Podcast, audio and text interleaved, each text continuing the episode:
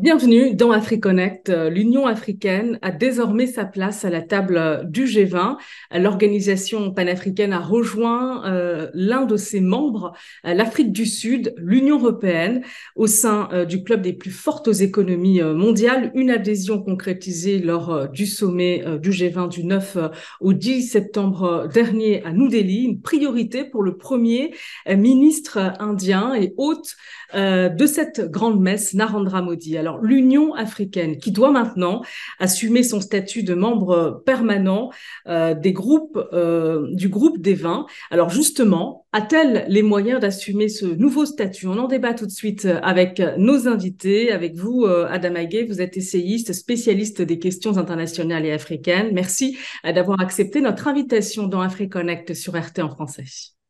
Merci beaucoup, Samantha. Content de vous retrouver et de retrouver euh, vos téléspectateurs et bien évidemment avec beaucoup de plaisir de redébattre à nouveau avec euh, mon ami et compère François Dengue. Ravi de, de, vous retrouver tous les deux. Bonjour François Dengue, vous êtes le président de l'African Advisory Board. Merci d'avoir accepté notre invitation euh, dans AfriConnect sur RT en français. Merci beaucoup et merci Samantha pour une nouvelle invitation pour AfriConnect. Et euh, je salue mon très grand ami Adama, avec lequel j'ai toujours plaisir à débattre.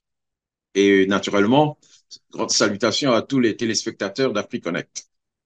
Alors, comment vous qualifiez d'abord l'adhésion de l'Union africaine euh, au G20 Est-ce que c'est un fait historique euh, pour vous, Adama Gay ben, Écoutez, euh, disons que c'est un fait d'une histoire qui est en marche euh, où il y a un basculement de l'ordre international et où progressivement une claire conscience s'établit qui fait que certaines institutions, certaines régions, certains pays qui étaient en marge de l'évolution euh, de la société internationale euh, avaient des raisons de véhémentement taper à la porte pour exiger leur place autour du banquet ou en tout cas du centre de débat, euh, le fait que l'Afrique, dont le rôle géopolitique, géoéconomique euh, et démographique euh, va de plus en plus peser dans la marche des affaires internationales,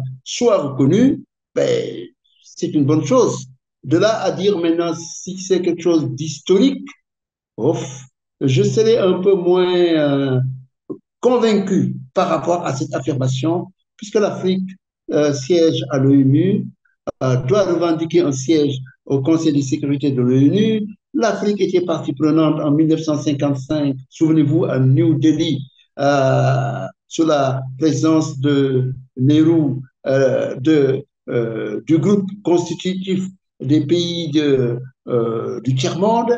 Euh, puis en 1961 à Belgrade, euh, des pays non alignés, euh, puis l'Afrique est invitée à plusieurs cénacles.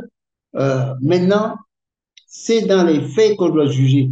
Il faut se garder d'un enthousiasme excessif.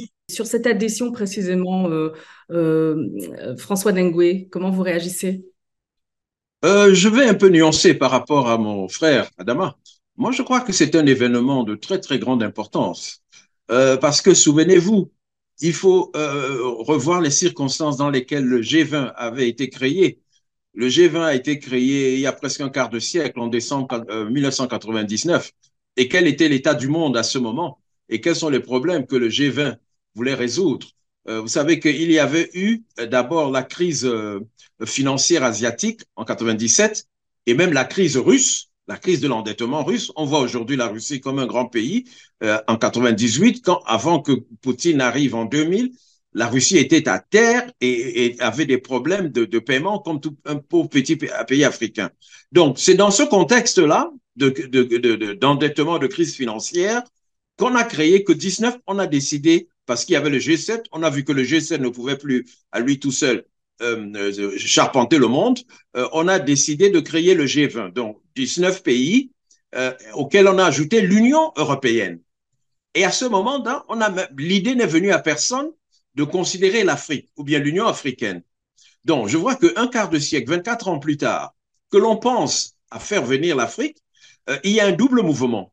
D'abord, un mouvement de ceux qui étaient déjà membres du, du G20, de sentir qu'on ne peut plus négliger l'Afrique.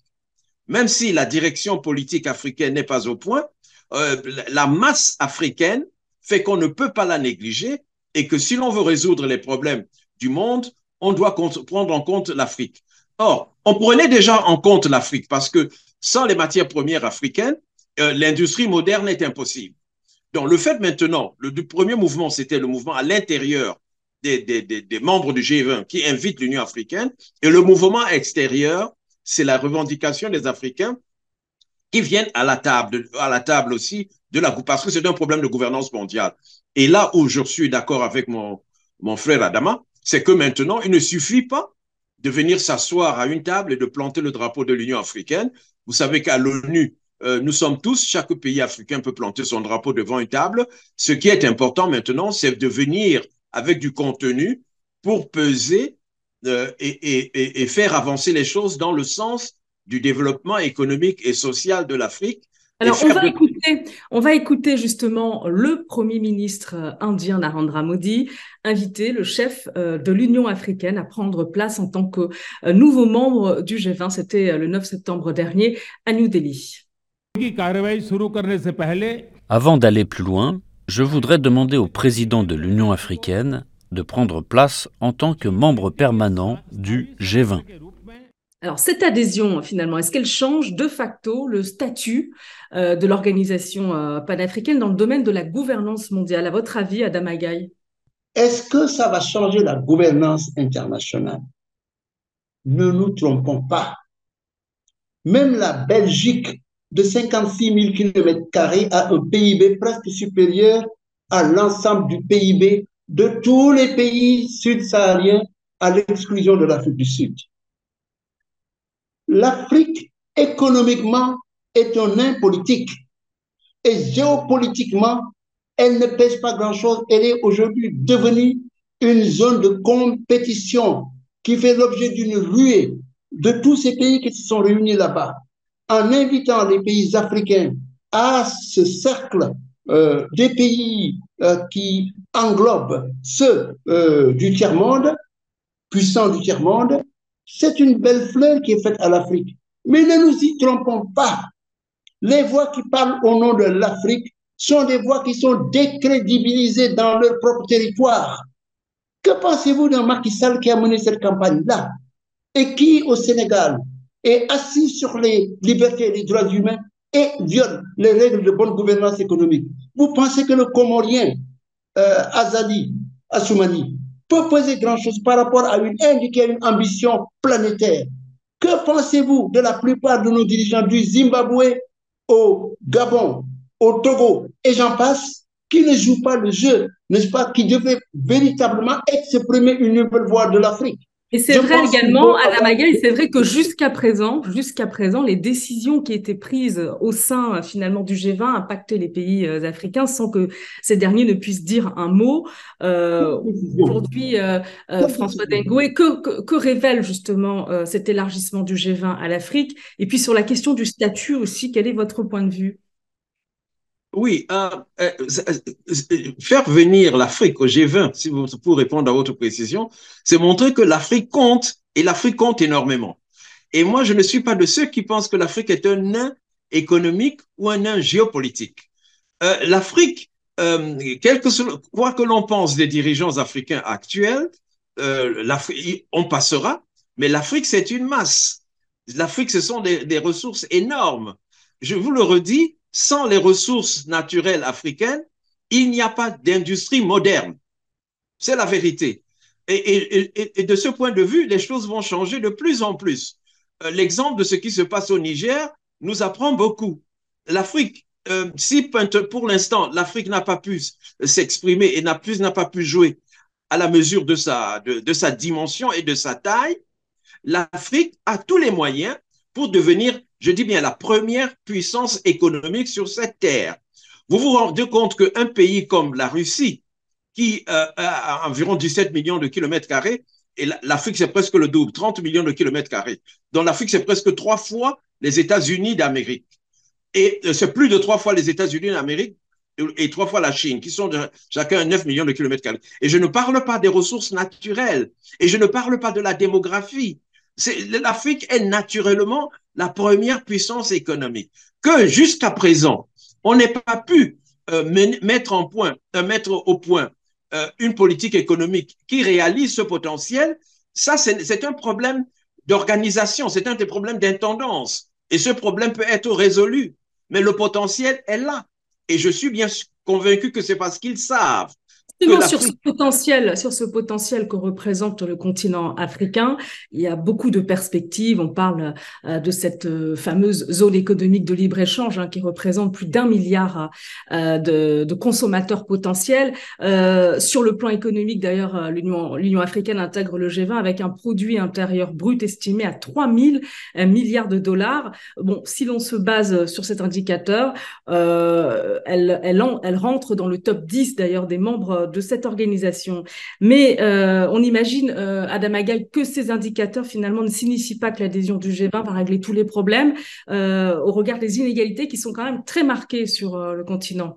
J'ai écrit un livre intitulé Demain la Nouvelle Afrique et j'y recense le potentiel de ce continent. Il y a un potentiel important en termes de puissance démographique, en termes de possession de minerais euh, important en termes de poids géopolitique et d'intérêt par rapport à la communauté internationale et de l'avenir, n'est-ce pas, du monde? C'est évident.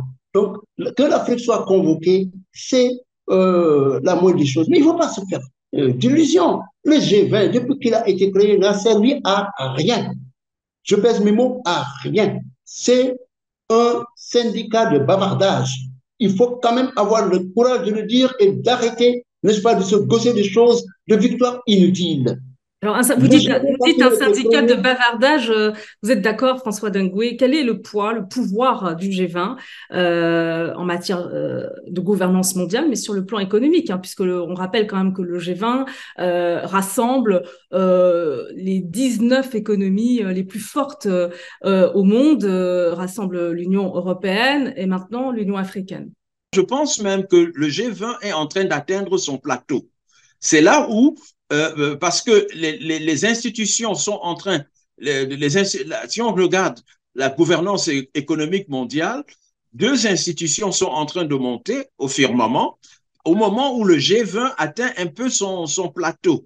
Euh, il y a le, les BRICS qui sont en train de prendre de l'ampleur, et puis il y a l'Organisation de la coopération de Shanghai et dans une moindre mesure, malheureusement, ce que vous avez signalé, euh, l'Afrique avec euh, la, zone de libre-échange euh, continentale. Donc, dans cette architecture économique internationale, sans oublier les anciennes institutions comme le FMI et la Banque mondiale, le G20 aura, aura son mot à dire. Et normalement sur trois points.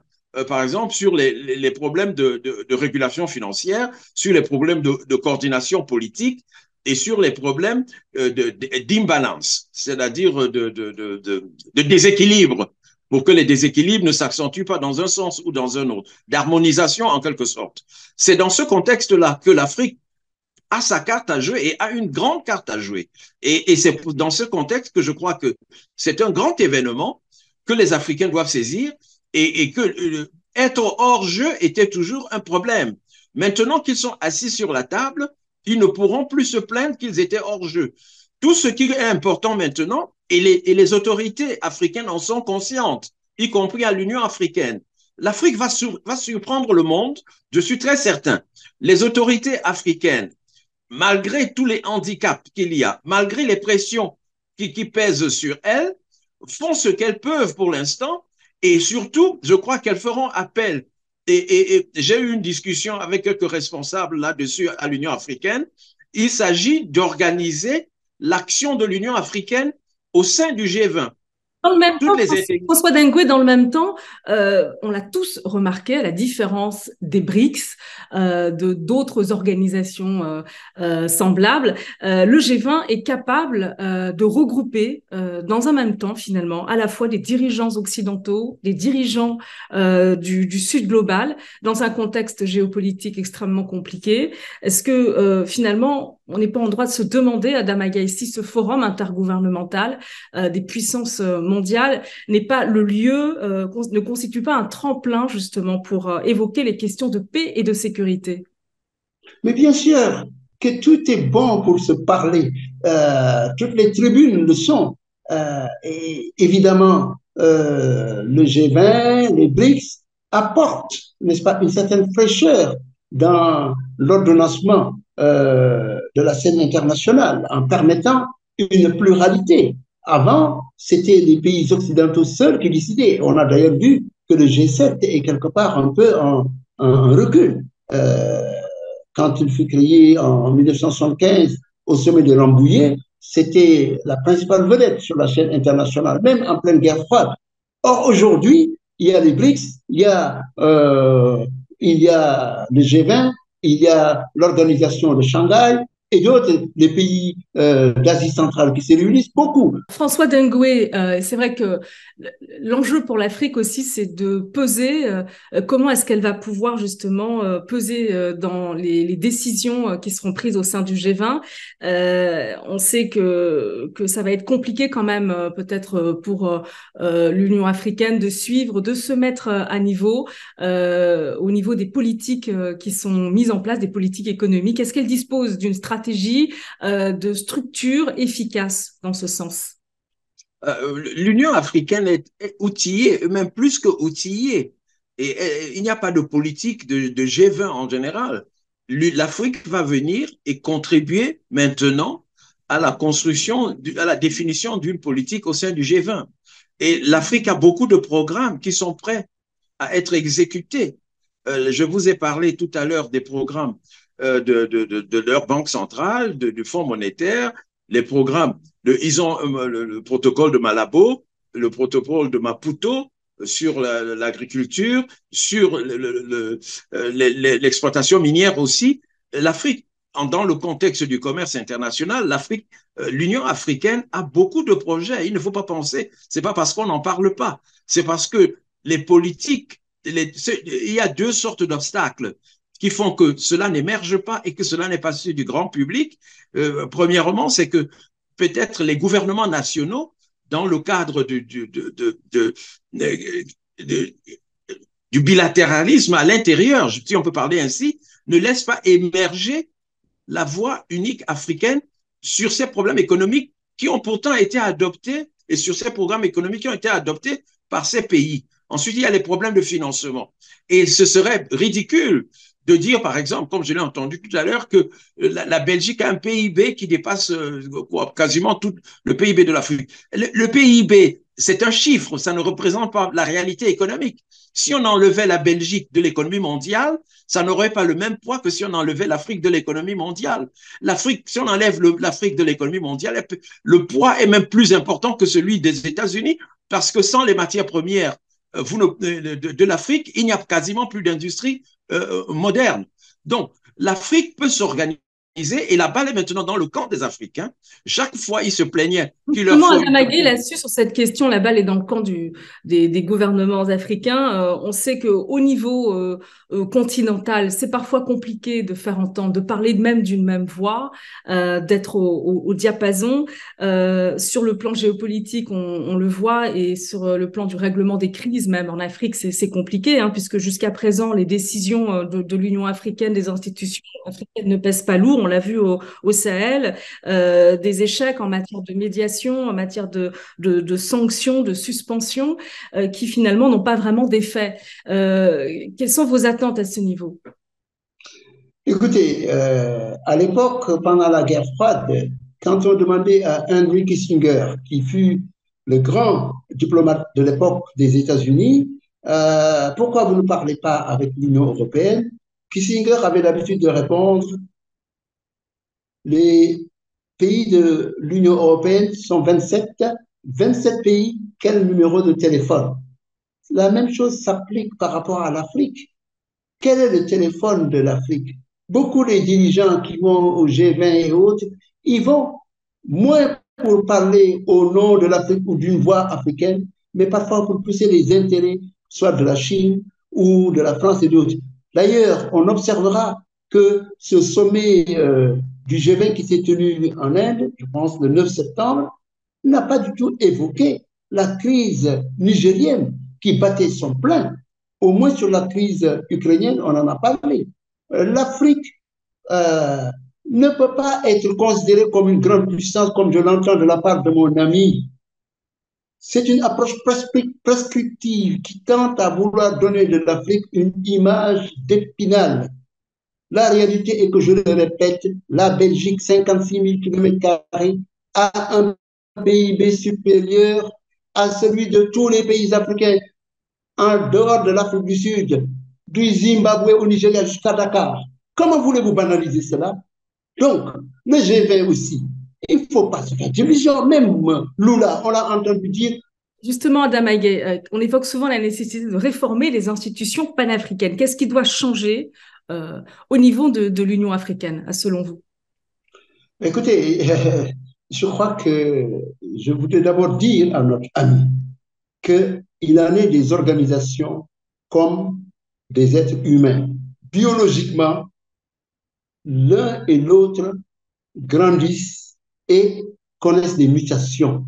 Souvenez-vous, quand l'Union européenne fut créée en mars 1957 sous le sigle de l'Association du charbon et de l'acier, avec euh, ses six membres fondateurs, l'objectif était d'éviter la guerre, la récurrence de la guerre en Europe, parce que la guerre était causée par le charbon et l'acier. Donc, on a fait une mutualisation pour éviter cela. Ensuite, l'Union européenne est allée quand même progressivement vers ce qu'elle est aujourd'hui, une entité politiquement unie qui est mêlée à tout, de la, des questions migratoires aux questions de paix, et j'en passe. Et il y a même le besoin d'une autonomie souveraine affirmée par euh, la présidente de sa commission, Madame van der Leyen. La même chose, si vous prenez la CDAO pour prendre une organisation régionale, et même l'Union africaine, la CDAO, quand elle fut créée le 28 mai 1975, c'était une organisation euh, qui avait vocation à être une institution d'intégration économique. Par la suite, elle s'occupe de paix et de sécurité. Alors, maintenant, euh, est-ce que le, le G20 va pouvoir changer grand-chose par rapport au continent africain, écoutez, moi, je suis plutôt réservé. Écoutez, euh, d'autres régions du monde ne s'empressent pas d'aller intégrer des organisations. Vous n'avez pas vu les pays de l'ASEAN en Asie du Sud-Est, ni les pays de l'ALENA, ni les pays du Mercosur aller chercher à intégrer des institutions comme ça.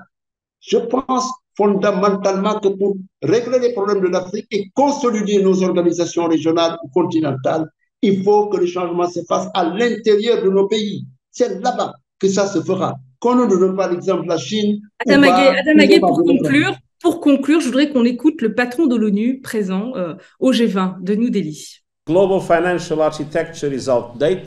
L'architecture financière mondiale est dépassée, dysfonctionnelle et injuste. Elle nécessite une réforme profonde et structurelle, et il en va de même pour le Conseil de sécurité des Nations Unies. Alors, dysfonctionnel, injuste également, le Conseil de sécurité des Nations Unies, c'est un appel de pied, euh, c'est un, appel du pied de Guterres qui réalise peut-être, euh, François Dengue, qu'avec les BRICS, le G20, l'Afrique euh, consolide son ancrage dans le sud global au risque de se détourner d'ailleurs des organisations internationales issues de l'après-guerre et jugées inadaptées aux évolutions du monde. Vous croyez que c'est ça? L'Afrique prend progressivement la place qui lui revient. Et c'est une bonne chose nous devons nous réjouir. Avant, le G20 pouvait parler sans qu'il y ait l'Afrique. Cette fois-ci, on ne pourra pas dire qu'il n'y a pas de voix africaine. Et que le, secrétaire général de l'ONU dise ce que vous venez de dire, montre que lui-même, on ne peut plus complètement négliger l'Afrique. L'Afrique a des revendications par rapport à l'injustice historique qui a marqué son sort et qui s'est consacrée par le Conseil euh, le refus qu'on lui oppose depuis plusieurs années d'avoir sa place au sein du Conseil de, deux membres, de deux places de membres permanents euh, au, sein euh, du, Conseil de sécurité de l'ONU, suivant ce qu'on appelle le, protocole des Unis, qui avait été adopté en, en Eswatini. Mais l'Afrique, les gens, avec le poids qui est celui de l'Afrique actuellement, avec l'action des gouvernements africains, malgré les pressions qui s'exercent sur ces gouvernements, les dirigeants africains avance et surtout la jeunesse africaine avance. Adam Aguet, pour conclure là-dessus, euh, sur les propos d'Antonio Guterres, il y a un vent de panique. Vous croyez que ça va accélérer l'arrivée euh, d'un pays africain comme membre permanent au sein du Conseil de sécurité de l'ONU? Mais écoutez, M. Guterres enfonce des portes ouvertes. Il sent et il sait qu'il est à la tête d'une ONU qui devient obsolescente. D'ailleurs, euh, la semaine prochaine, je vais à New York à l'Assemblée générale de l'ONU, mais je vous signale une chose. Quatre des pays membres du Conseil de sécurité ne seront pas représentés par le chef d'État. Ni Poutine, ni Macron, ni euh, euh, le Chinois, ni je ne sais plus quel autre dirigeant en dehors des États-Unis ne participeront pas cette année au sommet de l'Union de, de l'ONU. Donc, c'est dire que M. Guterres fait de l'opportunisme, il cherche à s'approcher à une dynamique tiers-mondiste, à une dynamique des pays du BRICS, du Global South, du Sud global, pour essayer de donner une existence à l'ONU. De là maintenant à penser que cette réforme se fera du jour au lendemain, c'est rêver debout que de s'imaginer cela. Cela prendra du temps parce que des pays comme les États-Unis vont tout faire pour essayer de maintenir leur avantage exorbitant, aussi bien sur la question monétaire, le dollar, que ce soit sur la question géopolitique, leur mainmise sur le, FMI et euh, la Banque mondiale, et aussi au plan politique, leur mainmise sur l'ONU. L'Afrique devra être sérieuse avec elle-même, faire ses réformes à domicile, devenir démocratique si elle veut qu'on la prenne au sérieux. Merci beaucoup à vous, euh, Adam Aguet. Merci euh, également à vous, euh, François Dengoué. Merci pour vos analyses. Merci beaucoup, Samantha, de nous avoir invités. Merci à vos téléspectateurs. Mon cher Dengoué, ce fut agité et animé. C'est un plaisir. La démocratie, c'est le débat contradictoire. Merci beaucoup. Mais l'exemple chinois que vous avez montré prouve ce qu'on peut faire la Chine n'est pas un pays démocratique selon les normes que vous semblez euh, euh, mettre en avant. La, Chine a son modèle euh, politique et économique et elle, a réussi dans ce sens aux Africains d'inventer leur modèle. Et pour ma part, je ne crois pas que ce qu'on appelle la démocratie soit exactement ce qu'il nous faut. Et encore, il faut définir quels sont les pays démocratiques. ce sera un long débat. Les pays qui se disent démocratiques, je peux un, un autre débat qui ne sont pas démocratiques du tout. Merci beaucoup, François Nengwe. Et merci à vous euh, de nous avoir euh, suivis. À très bientôt pour un nouveau numéro d'AfriConnect sur RT en français.